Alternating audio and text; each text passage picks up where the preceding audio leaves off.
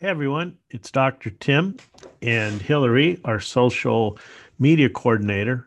And today we're going to do a podcast and talk about fish nutrition basics. How you doing today, Hillary? I'm doing good. I'm excited for this talk. Yeah, you know, people spend a lot of time and effort and money on their tank and filter and filtration and all the organisms that go in it, but then they don't really understand nutrition and fish nutrition, coral nutrition. We're going to talk about fish today. We can do coral another time. Uh, is an important topic to maintain and uh, your fish and to keep them healthy and uh, live a long life. They need to eat the correct types of food and uh, it's kind of like people feeding their dogs and cats human food. That's not a good thing. And it's the same with fish. Uh, understanding of some basics can uh, keep your tank cleaner because you're not just polluting it with organics or food, and your fish will be more colorful and healthy. Yep. So let's start. So this is a talk I give to, to clubs on a semi-regular basis, and um, a lot of people don't know much about me. So I'm the founder of Dr. Tim's Aquatics in 2007. Before that, I uh, was the chief science officer at Marineland Aquarium Products, Aquaria Inc. And uh, then I was, a, before that, a hatchery biologist at Aquatic Systems Incorporated, which uh, we raised hybrid striped bass out in the Southern California desert by Indio out of college, I went into the U.S. Peace Corps. I was in the Philippines as a Peace Corps volunteer raising Penaeid shrimp. Um, my education, lots of education. I did my PhD at Santa Barbara, UC Santa Barbara, on the phylogenetics of nitrifying bacteria in aquaria. So it's very applied. Did my master's at San Diego State on ammonia toxicity and ammonia excretion in fish. And uh, did my bachelor's at San Diego State too.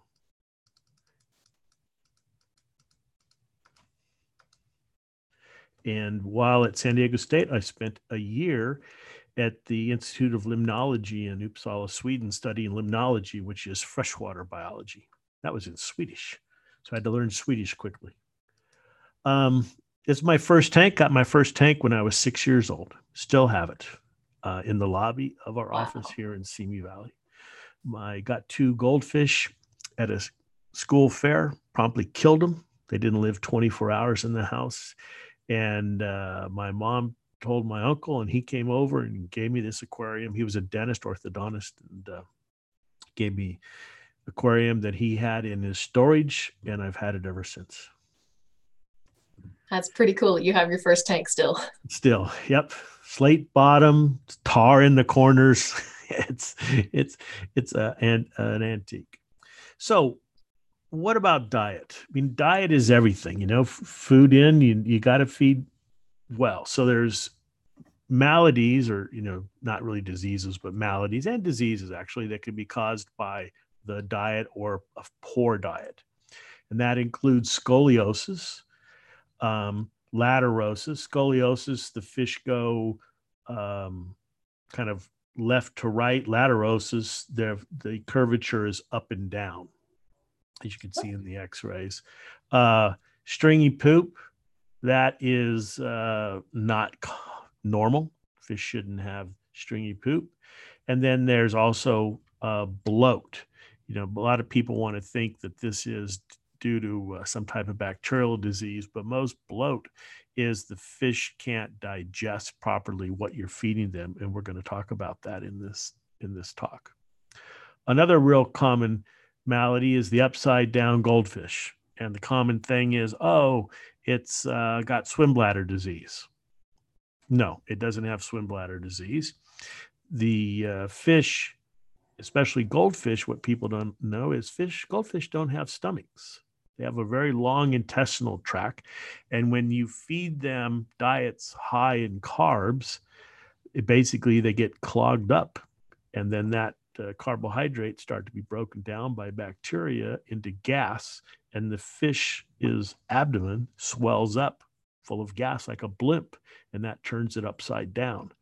And that's why the common wives' tale uh, remedies of brine shrimp or peas work because that's roughage and it helps clear out the intestinal tract. So with your goldfish, you need to feed uh, a much better diet than your common fish, which I would always feed a better diet, but poor diets is what causes uh, goldfish to be upside down. You know, you mentioned peas, and I got to say, I can't count how many people I've told when I've seen symptoms like this. I'm like, you should try feeding them peas, and they're like, what? I'm like, yep, just just trust me, it'll work. it'll work. Yep, it it, it works. It's uh, goldfish. What do they? You know, think about what a goldfish does, and you should do this with with all your fish. They're in a pond, lake, river, and they're eating the what's called the Aufwuchs, which is a German word for just the the benthic algae, the whether it's uh, plant protein or animal protein, but they're grazing on this material, and they're slowly digesting that through their their whole digestive tract, and we tend to clog them up with the foods which which I'm going to talk about why why we do that. We don't intend to do it. That's just what happens. So most people when it comes to feeding think well I'll just feed flake food and uh, that's it. Everything's great. And flake foods are okay. But if you ate a hamburger that's all you ate, just a hamburger every day, three times a day. I don't think your nutrition would be very good. You wouldn't feel very well. And eventually, over time, you'd probably not do too well because you're not getting a well rounded. When we say balance, we mean well rounded. You need the 21 amino acids and, and the proteins and things like that. And by eating the same thing all the time, you don't get it. Now, flakes, they're convenient they're not the most nutritious food, but they can belong in a fish food diet. They just shouldn't be the sole diet that you feed your fish. And it also depends on the fish. They, like I said, they need supplementing. And the important thing is variety. Just like I'm sure your doctor tells you, you need a, a variety of things in your diet. But what does that mean? I mean, there's a bewildering number of choices. You've got flakes and you've got pellets and freeze dried foods and frozen foods, live foods, uh, gel type foods that we make. What should you feed? And the answer is maybe a little bit of everything, but you have to figure out what your fish is, where it eats. Does it eat at the surface only? Does it pick at the bottom? Does it eat mostly plant material? Does it eat mostly animal material? And and that's you know, where you have to start. You mentioned like paying attention to where your fish is going to naturally feed. We're talking about flake food. It's interesting. I feel like I see flakes being fed more in freshwater environments than I would in salt. But if you think about it, I don't know of so many saltwater fish that actually are feeding at the surface, which maybe I guess is why. Like you got to think about where the fish are living at in the water column per what kind of food you need to feed. Exactly. And if, if you're uh, feeding, uh, this is a fresh uh, hatchet fish, I mean, they stay at the surface. If you put hatchet fish in an aquarium, they're always at the surface. You've got some fish uh, that are always in the middle, and then you know fish at fish at the bottom. Feeding a floating food to a tank of uh, catfish that are on the bottom doesn't does you know doesn't really make sense. So where nope. do your fish f- fish feed exactly? And then you know a lot of people think, well, you know, I've got a carnivore, I'm just going to feed live goldfish, and that that's not a good diet. It's terrible too.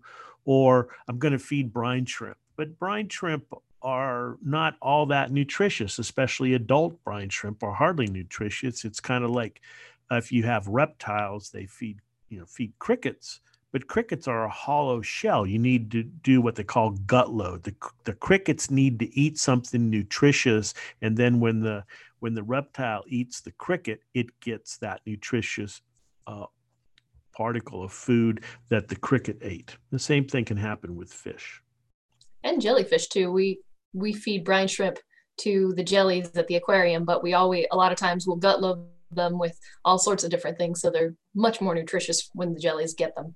Exactly. Exactly. So what or like I said, what organisms are you keeping? You know, angelfish, rainbow. There's a rainbow. Uh, I was trying a rainbow back in there, or are you keeping mostly corals, clownfish, or or maybe some soft or hard corals? Banggai cardinals. How about the the clam down there? What are you going to feed that? All these organisms eat different uh, things. Um, here's you know a carnivore. Uh, what are you going to feed that? Is this fish going to eat flake? Probably, probably not. Um, koi, koi are like goldfish. They don't have the the stomach, so you have to feed them a different diet. They're very colorful. Any fish that's super colorful, you can pretty much count on that plant material, the carotenoids, fancy word for the pigments um, that are in plant based uh, proteins are responsible for that coloration. So you need to consider that with what food you're giving them. Some, some basics of fish nutrition. Every fish needs animal and plant proteins. The amino acids come from the proteins. Then they need fats. You know, fats get kind of a bad rap. There's good fats and there are bad fats, but we need fats. We need vitamins and minerals. And for top appearance, we want them to have color enhancers. And the reason for that is that most people try to keep algae out of the tank. But most fish, in one form or another, even that grouper I showed, is going to get algae because it's probably going to eat another fish that was feeding on the algae. So the fish kind of, like we say, gut loaded itself with algae, and then the grouper ate it. So it gets the benefit of that algae.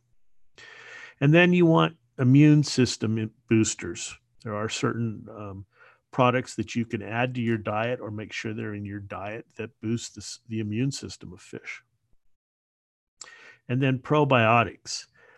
There's a lot of research, uh, and the initial research, or much of the research on human probiotics, was conducted on fish. So there's there's definite uh, advantages to having probiotics in your food. So when you're looking for a fish food, a good fish food should have all of those components in it, correct? Yes. And that means that it's going to be more expensive.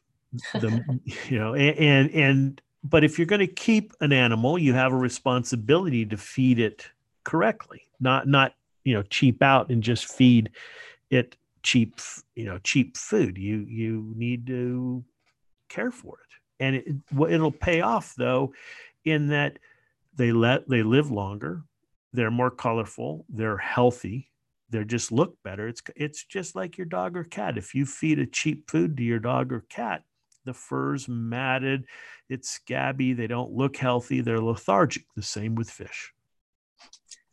With fish and all every aspect of aquarium and fish keeping and coral keeping like you really do get what you pay for. So if you buy something cheap probably going to break right off or your fish aren't going to look as colorful or as healthy. So exactly. invest in your fish invest in your hobby. Right. Um, so animal proteins the positive is they attract fish. They're palatable. They've got a good uh, amino acid profile and they provide you know lots of energy. The negatives is they can produce lots of nitrogenous waste. This is the ammonia. So fish are different than humans in that when fish eat, they take the protein, which is most is a lot of nitrogen, and they convert that into ammonia, and the ammonia diffuses out of the gills. This is for what we call bony fish. Tele or uh, rays, like bony fish, are called teleost, but rays, sharks, and rays they are uh, fish that have cartilage. They don't have bones. And they actually are more like humans in that they produce urea. In a human, you eat protein, it produces ammonia, but then your kidney takes that ammonia and it recycles it basically and converts it to urea and stores the urea until you have to you know discharge the urea and that costs energy With fish swimming around in water, you can convert the, the protein right to ammonia, and the ammonia diffuses right out of the gills into the water. And there's no cost to the to the fish. That's called passive diffusion. So th- there's a big difference there. And the amount of ammonia produced by fish is directly related to the amount of protein. So if you look at the back of a fish label and if it's 20% protein versus one that's 40% protein, basically the 40% protein food's going to produce twice as much ammonia as the 20% protein food. So as I say, uh, 65% or as much as 65% of the protein is excreted as ammonia out of the gills. 10% is solid waste. It's, it's different than in humans. Um, now, in plant proteins, the positive is they generally have less nitrogenous waste, and they can be a good source of energy and a decent amino acid profile. But for many, they're not as for many fish, they're not as palatable. People like to talk about like spirulina, and spirulina is a great additive or great to have in a food.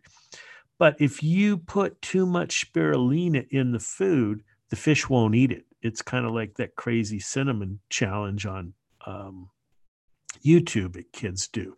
You just can't palate. You just can't eat it. It's it's unpalatable, and that's the same with fish and many of the plant proteins. Is they're not really uh, attracted. The fish aren't attracted to them. So some so common. You couldn't say oh sorry. No so go ahead. you, there it probably wouldn't be possible to have a fish food that's all made with say like plant proteins. You would need a mix of both. Correct. Um, you know, plant proteins are generally cheaper um, but one they don't provide a complete amino acid profile. So your fish will eventually get sick if all you did was feed it um, plant protein. It would get the scoliosis and the lordosis that we showed in the first slides. Um, you you need animal proteins, a mix. Yep. And what this slide is showing is uh, sources of different types of protein. Now, in animal protein, the most common is fish meal. Um, then you'll look, and I think I've got a picture of a label, show you how to read that, what it means. But you've got uh, fish meal, dried krill, some squid, shrimp meal also. In the plant proteins, the most common is soybean and alfalfa, whole wheat flour. There's a lot of wheat because that's a binder. The wheat gluten, the corn gluten, all that is a, is a binder. But there's a problem with that is is gluten, and we're going to talk about that in just a minute. I was just going to say most of those plant proteins on that list look like they're probably in foods to be a binder, fill the role of a binder.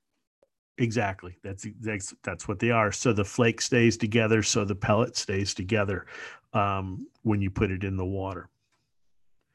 So we're not going to go too deep into this, but I keep on mentioning amino acids. Well, they're the building blocks. They're the ABCs of proteins, and we all need proteins. And there's 23 of these. And there's two groups, which are called the essential and the non-essential. 10 of the 23 amino acids are considered essential, meaning the fish has to have them to survive and grow. They have to be provided in the diet. They can't get it from the water.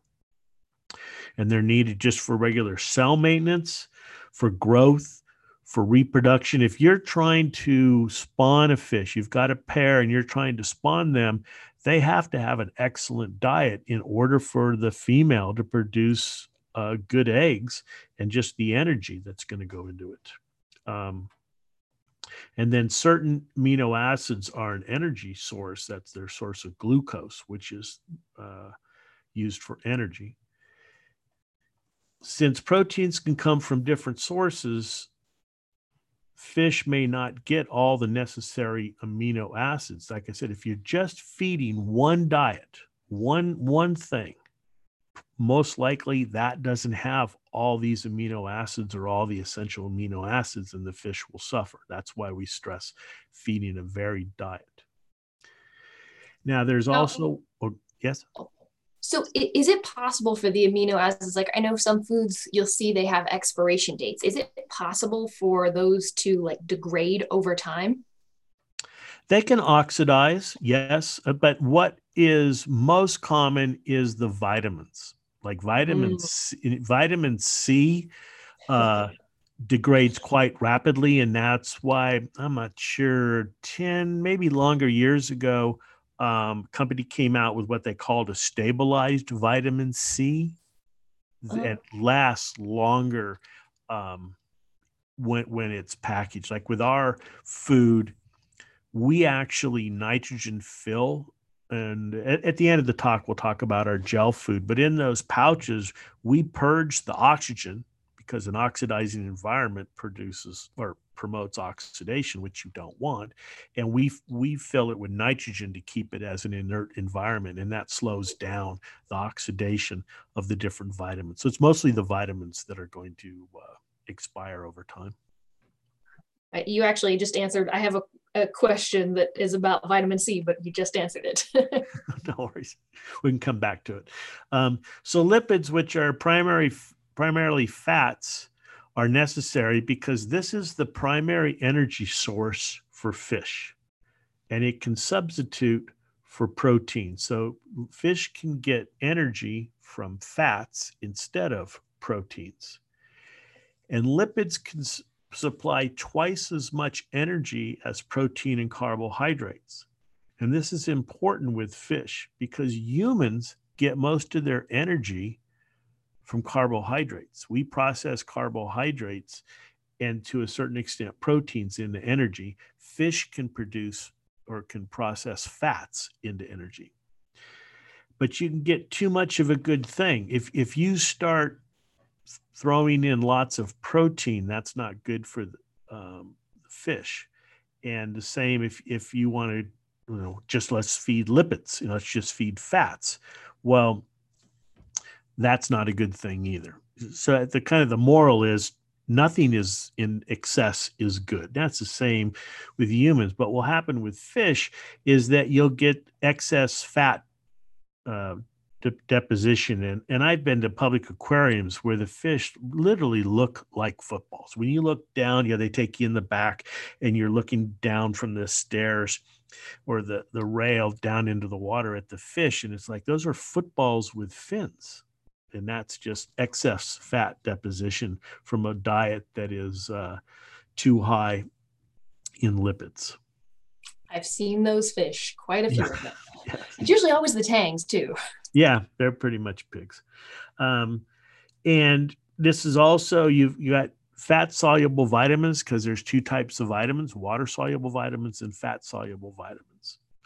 Um, and lipids and fats fat are the source of fatty acids or what we call the HUFAs and the PUFAs. And this is what if there's one thing you come away from this talk with is knowing the difference between the HUFAs and the PUFAs. So lipids include fatty acids. You've heard of the omega-3 type.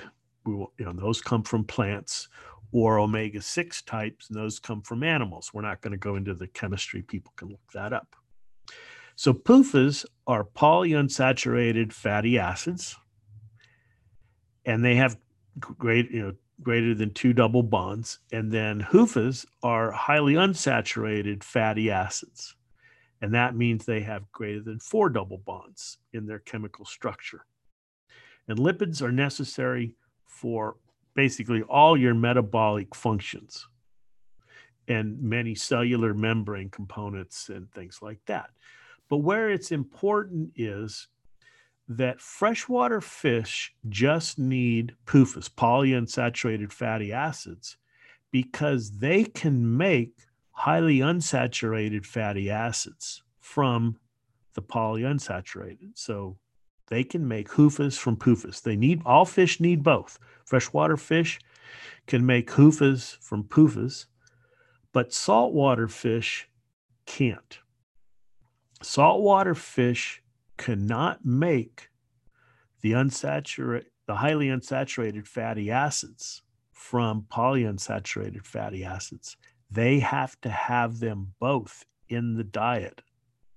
And that's why you need to feed a food from a reputable manufacturer that contains both of these for saltwater fish. Feeding saltwater fish a uh, inexpensive, cheap freshwater diet is pretty much a recipe for disaster, I guess, pun intended. Um, so what, what are the sources of hoof of HUFAs? Well, zooplankton, krill, shrimp, fish oil are all good sources of highly unsaturated fatty acids. So and then now, how yeah. about PUFAs? What are what are the sources of like where can they get those from? The they they they come from most everything in the the the carbohydrates, mm-hmm. the uh, um, fish meal. It has that in it. Uh, even the plant meal uh, mm-hmm. has a lot in it. So it comes from base the basic uh, of the fish food, the the meat, now, the fish meal source. Now, something else like I've heard of um, tr- not treating food, but adding things like Selco to fish foods. That it, would that be considered a good source? Yes. Yep. That's what that has in it. Mm-hmm. Cool. And carbohydrates. Now, carbohydrates are basically sugars. And in humans, carbohydrates are our primary energy source. That's why if you eat a lot of carbohydrates, you're eating a lot of sugar. But if you're a couch potato and don't do anything, it converts it into fat. Um, and so carbs become glucose, which fuels the, fuels the ATP, which is basically the energy center of our cells.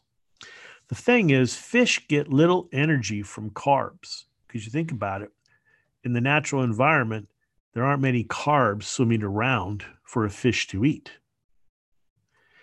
And fish cannot, and, and evolutionarily, fish cannot di- efficiently digest carbs hmm. because they lack the enzymes for this. This is why feeding extensive, you know, exclusively pellets or flakes is not a good idea. Or with the goldfish and others, where you're feeding lots of pellets, they get stuck because they can't digest them. The bloat comes from this. You're feeding pellets or flakes full of carbs, and the fish lack the enzyme to digest the carbs. So it sits there. So flakes. So and, go ahead. Oh. Thinking back to one of your previous slides where we talked about the different the animal versus the plant proteins in the foods like if they can't easily digest those carbs then you know when you're looking at those labels the labels that you know the first few ingredients are like wheat flour and stuff like that or you know that have a lot of ingredients like corn and potato that's probably not going to be the best for them then? Exactly you want to you really do want to limit. Um, some of that stuff is cheap uh, versus fish meal and fish meal is mostly protein. It's not carbs but it makes a difference in the price. And two uh, at least this is what i've heard for human food i would assume it goes the same for fish food. But when you read the ingredients on there like the first ingredient is automatically going to be the highest percentage of all of the ingredients and then it goes further on down the line. So you know if the first ingredient is wheat flour or whatever um, maybe steer clear of that. Correct. And by there's what's called AAFCO, American Association of Feed Control Officials, and in many cases, in many states, fish food is more heavily regulated than human food it's definitely more he- heavily regulated than human supplements and, and vitamins and things like that. And so the there the lab there's labeling requirements and some states take this quite seriously and they test. They'll t- they'll go into a fish store and they'll remove um, food from the shelf and they'll take it in their labs and they'll test it and make sure that how you're listing the ingredients is the order, you know, what they found when they analyzed the food and the percent protein it matches what the label says and the f- percent fat and phosphate and all that. So uh, there are organizations, government organizations that test this and keep people uh, honest. That's that's pretty interesting. I did not know that. Yep, every state's different. Um, so when you're making a fish food, you get the states playing off on each other because one state will say your label is in violation for this. And then you change it, and another state says, well, hold it. Now your label's in violation. They don't always agree. They're supposed to, but they don't always agree. Uh, and some states are real sticklers, others are not. Um, so if you make a lot of and sell a lot of fish food, somebody's spending a lot of time in your company just making sure the state uh, chemists are satisfied with your labels.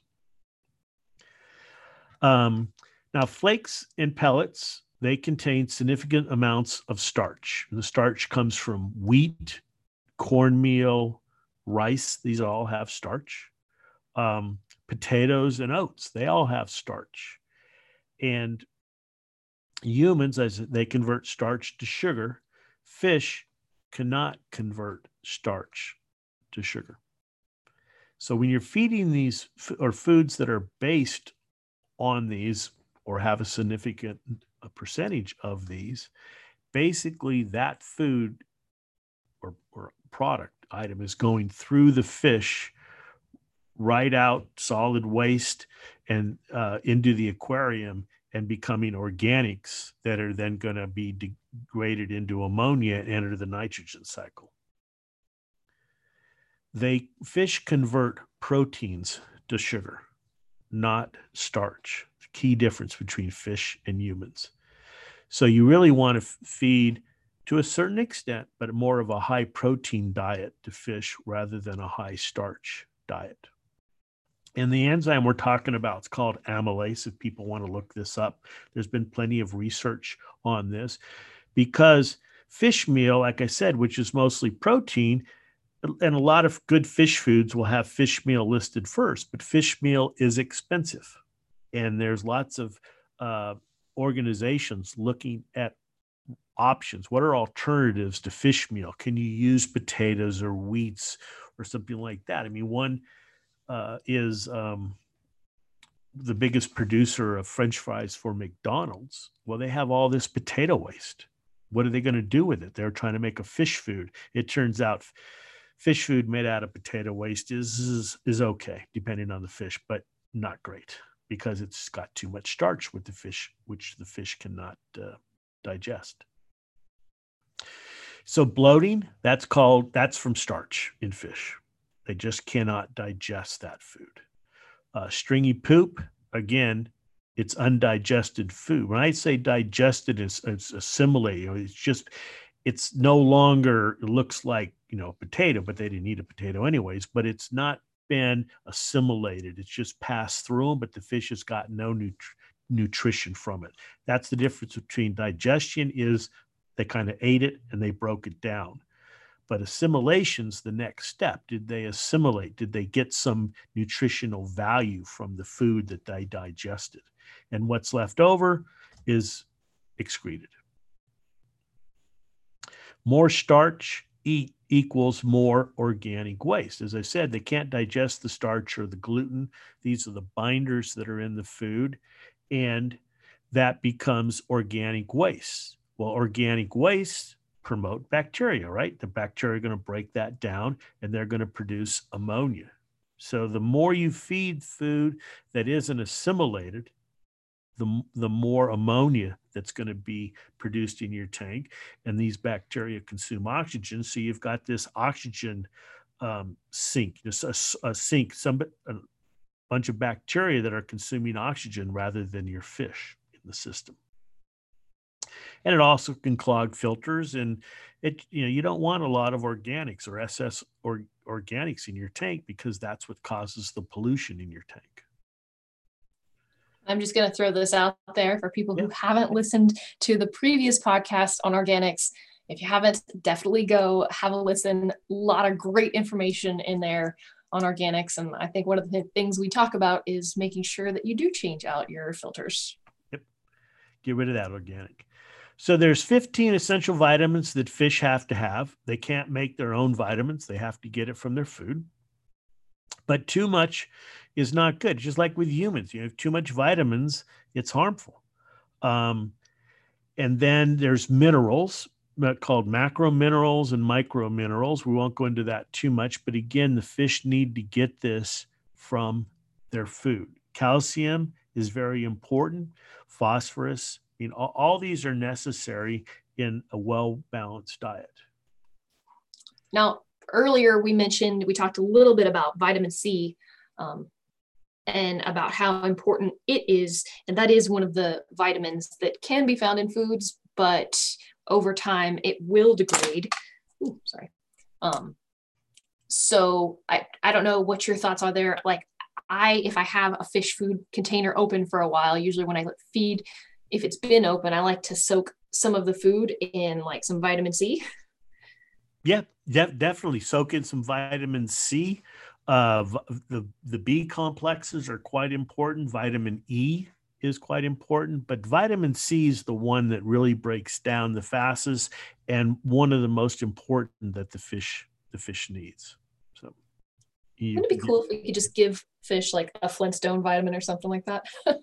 basically, uh, by you know liquid vitamin, and you put a drop on the food as it's uh, defrosting or something like that. But uh, you definitely need to supplement because uh, the vitamin C disappears quite quite quickly in foods.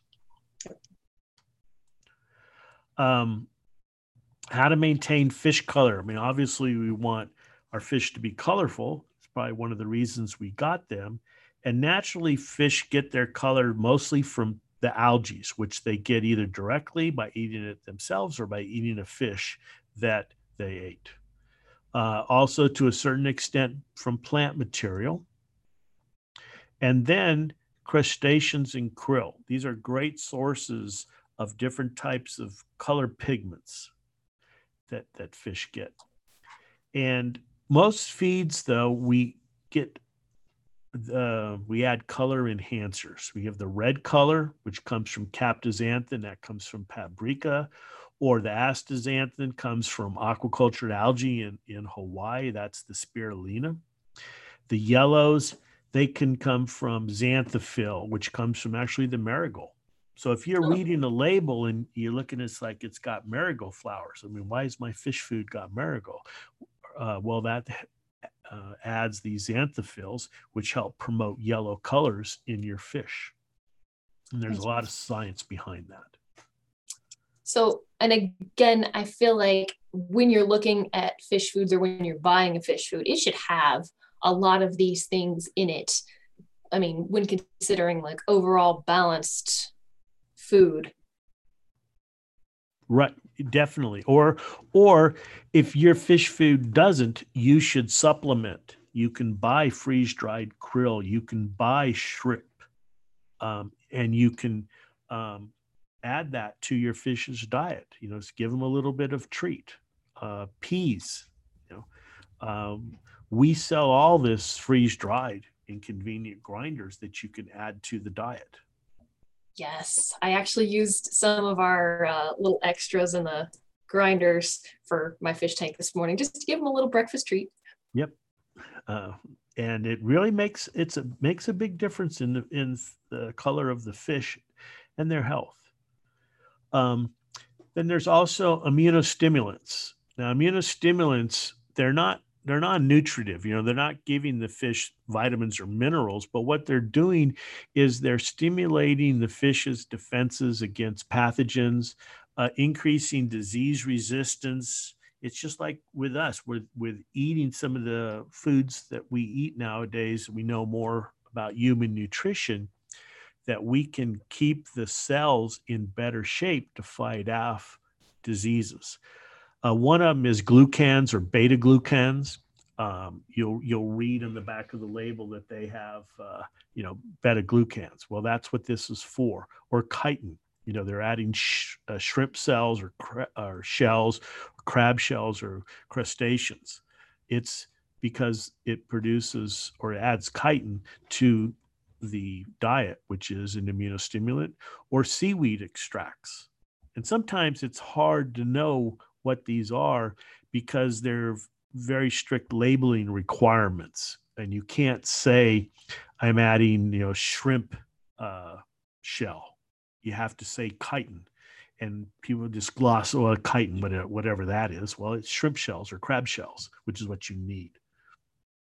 Um, and then the subject of probiotics, which is kind of a pet peeve of mine because some people will say nitrifying bacteria are probiotics, but that's not true. Probiotics have a def- definition from microbiologists, and that are live microorganisms which benefit directly the host. And um, it, the live microorganisms can be deactivated, but but they're directly the organism eats it's like you take your yogurt in with probiotics you're getting a health effect. In the case of nitrifiers the nitrifiers aren't helping the fish live. They're getting rid of the ammonia which then helps the fish live which just stretches the definition. And in that case all bacteria are probiotic and then it makes the definition worthless. But this is microorganisms that directly convey a benefit to the fish and there's also, you'll hear prebiotics. Now, prebiotics are not microorganisms. Prebiotics are generally organic compounds and they're indigestible. The fish can't um, can't digest the prebiotic, but the probiotic or the bacteria in the fish can. And so the prebiotics help the bacterial population uh, in the fish already in the gut. Your gut, the fish's gut, uh, are full of bacteria, and we need those bacteria for health reasons. That's what's digesting, and then so we can assimilate the nutrients, and the prebiotics help the uh, native flora that's in your system. I mean, why do you why do humans get diarrhea to a certain extent? It's because the bacteria that are living in our guts that are digesting the food are upset. And that's why just you know they people the doctors stress don't just take antibiotics. Why? Because you can be killing you will be killing the flora that you need in your gut. We need bacteria in our gut to survive because they're the ones that are actually doing the work to break down this food into uh, what we the substances we need. Now i have a probiotics question right? So if you guys know anything about me I, I used to work for a fish food company and one of the products we sold was a probiotic. And you're a bacteria guy. Are the probiotics like the live bacteria in there? If those foods are cooked at like a high temperature, that's going to kill off the the beneficial bacteria, right?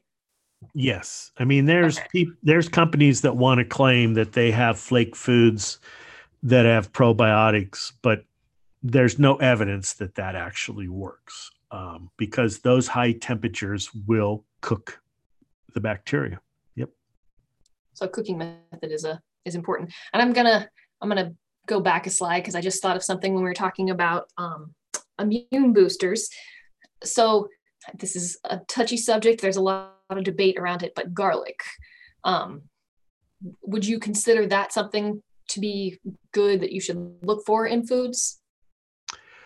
I do. Now, and I realize there's controversy, but the the the people generating the controversy don't provide any negative evidence. Where if you look at the aquaculture industry, which I mean, before I joined, you know, Marineland, I was in the aquaculture industry for 10 years where our paycheck depended upon growing healthy fish to sell to restaurants and stores.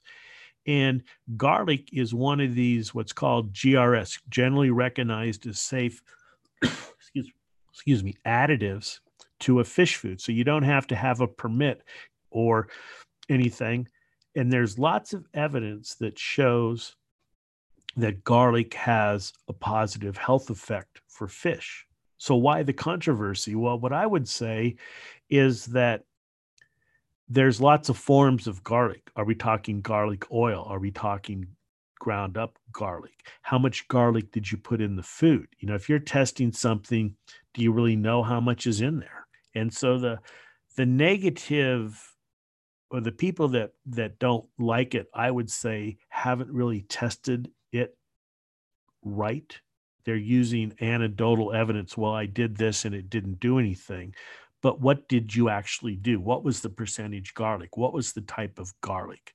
Um, it's it's doing fish nutrition studies is much more involved than just adding a food or feeding fish a food. I mean, you read these studies, and there are huge institutes. I mean, UC Davis, University of Alabama, Auburn University, these places are very involved in aquaculture food because just think of the millions of tons of fish that are produced each year. I mean, aquaculture is a huge industry, just like chicken farming.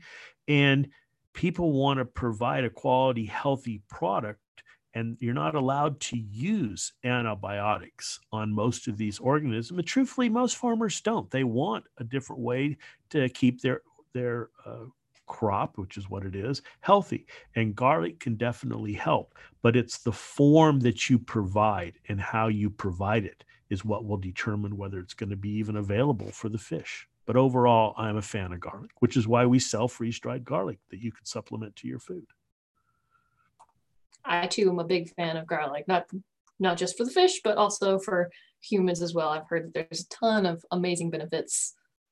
There are. There definitely are are a lot of benef- benefits to feeding to feeding garlic or eating garlic on a regular basis. Um, I mean, why the wives' tale of keeping vampires away. But it's got lots of positive health effects.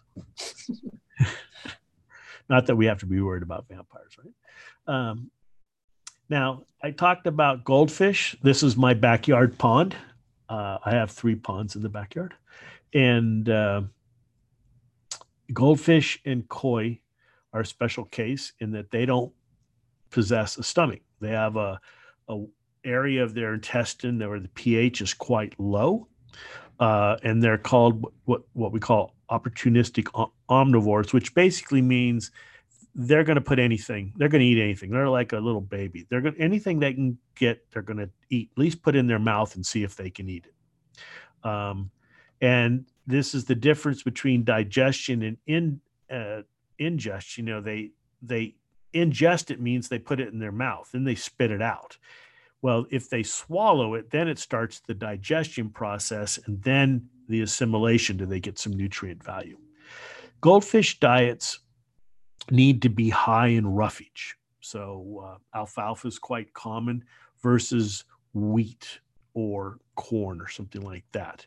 But too much protein will lead to too much waste. That's why you'll you don't usually see a goldfish diet be 40% protein like a um, when I was a fish farmer striped bass, a very top level carnivore doesn't do well. They won't grow well. They won't grow fast. They'll get deformities if they're fed a low protein plant based diet. So if you go to the store and you're looking at a koi diet, it's going to be maybe 20, 25% protein because it has more plant in it versus a catfish or trout diet, which is a more um, animal protein based diet. You also they don't like a lot of oil. So some people, if they've got their koi, they're just go to a feed store and uh, they'll buy a catfish diet or a trout diet. And the trout diets are the worst because the trout diets have these oils that trout need. They they are not good for your uh, koi or your goldfish. Ash is basically waste. You want that uh, less than ten percent you know, this slide makes me go back to one of the things we were talking about towards the very beginning of this is how important it is to know your fish. You're not gonna, you know, even if you have a community tank or if you have goldfish too, or you've got multiple systems, like you want to make sure that you have a food for each of your fish. Goldfish aren't to be able to, you know, get as much benefit out of, you know, say your community fish food as they would that's one that's tailored specifically for them. Right. And, and if you have goldfish, you don't want to feed a diet high in animal protein. It's just going to clog them up. You, might think you're doing well. I'm feeding this expensive diet, but you're not. You're actually hurting the fish by feeding it a diet that they can't really digest. It just clogs them up. Um, so what would I do? People ask me all, you know, what, what are you going to do? What, how, what do I feed? I have koi. I have uh, fish here in the lab. And do I feed flake? A little bit. It's it's not my go-to food. I do like pellets, um, especially for koi. They're basically the easiest way to feed koi, but I feed a diet that is limited amount of starch and high in alfalfa, things like that. Freeze-dried foods are great you just have to realize that uh, it's going to vary with the season. Like right now, we we generally sell Gammarus, and for some reason around the world, there's a Gammarus shortage, so it's very hard to get. So sometimes you can't get all that. But freeze-dried peas, if you have betta fish, you should be feeding freeze-dried freeze-dried peas. They love it. They just tear that up. Versus maybe some shrimp or worm, a little bit of shrimp, um, but the key here is vary the diet. Vary the diet. Frozen is good, but know your source and also know that on the negative side, if they haven't been irradiated, then they can be a carrier of disease, especially in the summertime, because they're harvested from areas that are warm. There can be disease organisms in there. Freezing does not kill all the pathogenic bacteria. And the preservative used in most frozen foods is phosphorus based. So if you don't rinse your frozen food, you're adding a lot of phosphorus to your tank, which can spur algae growth and things like that. Live food is generally okay. It depends on the live food. Feeding goldfish, no, I don't do that. Uh, it, it's just the goldfish are a shell. The fish aren't getting anything that near the nutrition that they need because those goldfish aren't eating anything that they can then give to the fish that just ate them. They're not very well gut loaded. Gels, this is the food that I feed. Yes, uh, I developed Dr. Tim's gel food. I think it's pr- pretty much the easiest way to f- feed a complete diet because it has very low to no starch. You can add anything. You can grind in peas. You can grind in garlic. You can put the Selcon in there. You can put anything you want into these gel based foods. And there isn't a fish that I've found that doesn't take them. E- even the carnivores, you know, cichlids love it, marine fish love it, community fish love it. It's just um, a great all around food. It's what a lot of public aquariums feed. Yep. Uh, you know, I personally, I, I I don't feed a lot of gels, but gels are my go to if you have to do any sort of medicating because you can just mix the medication right in there and feed it to the fish. Um, I've actually done it with my cowfish before. I've medicated and fed just him. That way I didn't have to treat the whole tank. And I know that he's getting the medication. So that's the key thing for, for many fish, unless you can get the medication inside of them, it's not going to help. You've got to yep. get it in them. And you can do medicated pellets and things like that, but it's a pain and it's much easier if they're used to the gels, they're feeding on the gels. You can add the medication to the gels and get it right into the fish. And to something else, I've got to, I just finished filming a video about feeding and stuff. And especially for saltwater fish, gels can, um, like, for enrichment for fish, it can really help to simulate some of their like more natural feeding patterns and stuff like you know you could put them like down towards the rocks or you know versus just floating on the surface or in the middle of the water column. Right. It makes you it fun for them. put, yeah you can put them in molds or different things and and put them in many different areas of the water column. Yep. brain molds for halloween. That's it. Um little little uh commercial for Dr. Tim's. This is an introduction to our beneficial fish food. So it's a gel based food. The gel is uh, algae, it's seaweed from the ocean. Um, salmon is a great PUFA and PUFAs, uh, nice fatty acids with the menhaden. Blueberries are great antioxidants. So this is all in this food along with carrots, spinach, and it contains lactobacillus probiotics. We talked about the marigolds and the uh, spirulina.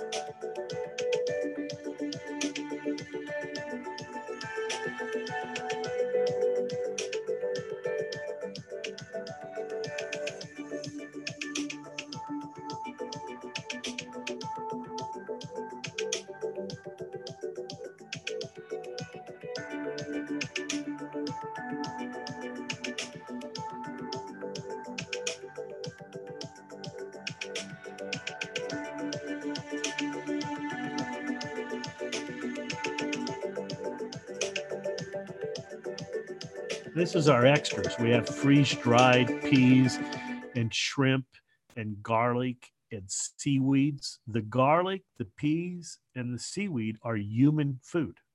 The seaweeds are 100% certified natural in these grinders, and you can grind it right into the the gels. And to learn more, you go to drtims.com, drtimsaquatics.com. You basically microwave uh, half a cup of water, add a pouch, stir it, add it to the tray, grind in your uh, extras, and then freeze it. And you've got a great food that I think is what the important part is is it doesn't have all that starch so it's a lot cleaner your tank is not going to have all that organic material and it can be tailored to your fish if you've got fish there's the the garlic over on the left peas seaweeds if you spirulina and if you've uh, got fish that need more color you can add the shrimp, the river shrimp or the gammarus have great mineral uh, profiles, great color profiles. Um, really a complete diet. It's what we feed all the fish in the lab uh, in here at Marine at uh, Dr. Tim's. I really love all of these extras. It's like being able to like let your fish have a buffet yeah, for dinner. You, you, you know, you make up 90 cubes and that's several weeks for most fish and you know you, you can do bigger cubes and we have bigger sizes but um, it's just super convenient especially if you're going to go on vacation the person taking you know you've you've convinced someone to keep carry your tank feed five they can count to five they can count to 10 you know feed three cubes and they can do that instead of a pinch well what's a pinch so the take home message here is no matter the fish you keep or the food you feed, learn about the fish. Where does it eat in the water column? What does it naturally uh, eat? You know, more algae, live, a special diet. I mean, that's the problem with with some marine fish is they eat a very specialized diet.